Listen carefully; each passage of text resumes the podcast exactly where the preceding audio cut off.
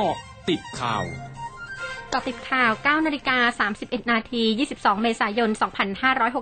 2565 นายธนกรวังบุญคงชนะโฆษกประจำสำนักนายกรัฐมนตรีเผย นายกรัฐมนตรีเตรียมลงพื้นที่ตรวจราชการจังหวัดสงขลาและพัทลุง วันที่ 25 เมษายนนี้ เพื่อติดตามโครงการพระราชดำริในหลวงรัชกาลที่ 9 แก้ไขปัญหาอุทกภัยอำเภอหาดใหญ่จังหวัดสงขลาพร้อมมอบนโยบายแก่หัวหน้าส่วนราชการประจำจังหวัดพัทลุง และผู้บริหารท้องถิ่น และเป็นประธานพิธีเปิดงานโครงการส่งเสริมศิลปะวัฒนธรรมพื้นบ้าน การแสดงมโนรา สืบสารแผ่นดินโนรามรดกโลกภูมิปัญญาทางวัฒนธรรม เฉลิมพระเกียรติสมเด็จพระนางเจ้าสิริกิติ์พระบรมราชินีนาถพระบรมราชชนนีพันปีหลวง เนื่องในโอกาสมหามงคล เฉลิมพระชนมพรรษา 90 พรรษา 12 สิงหาคม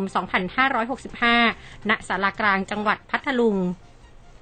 นางสาวกัญจนาศิลปะอาชาหัวหน้าพักชาติไทยพัฒนาระบุ จะตอบคำถามถึงอนาคตพักชาติไทยพัฒนาในวันที่ 24 เมษายนนี้ ซึ่งจะมีการจัดประชุมใหญ่สามัญประจำปี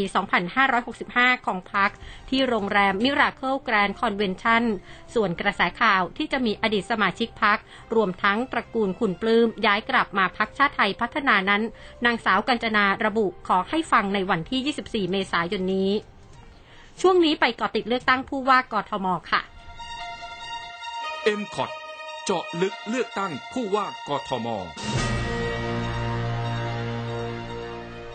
นายชัดชาติสิทธิพันธ์ผู้สมัครผู้ว่ากทม ระบุระหว่างการลงพื้นที่หาเสียงที่ตลาดนัดวัดหนองแขมว่าการลงพื้นที่วันนี้นอกเหนือจากพบปะกกับประชาชนแล้ว จะดูเรื่องของการคัดแยกขยะในชุมชน เพราะถือเป็นชุมชนต้นแบบเพื่อนำมาปรับใช้กับชุมชนในกรุงเทพมหานคร ส่วนแนวทางการหาเสียงในช่วงเวลาที่เหลือ จากนี้จะเน้นลงพื้นที่ในช่วงสองสัปดาห์แรก เพื่อนำเสนอนโยบายให้กับประชาชน และอีกสองสัปดาห์สุดท้ายจะโชว์นโยบายที่ชัดเจนขึ้นผ่านการดีเบต พร้อมเน้นย้ำนโยบาย 9 ด้าน 9 ดี จะครอบคลุมชีวิตคนกรุงเทพได้ดีที่สุด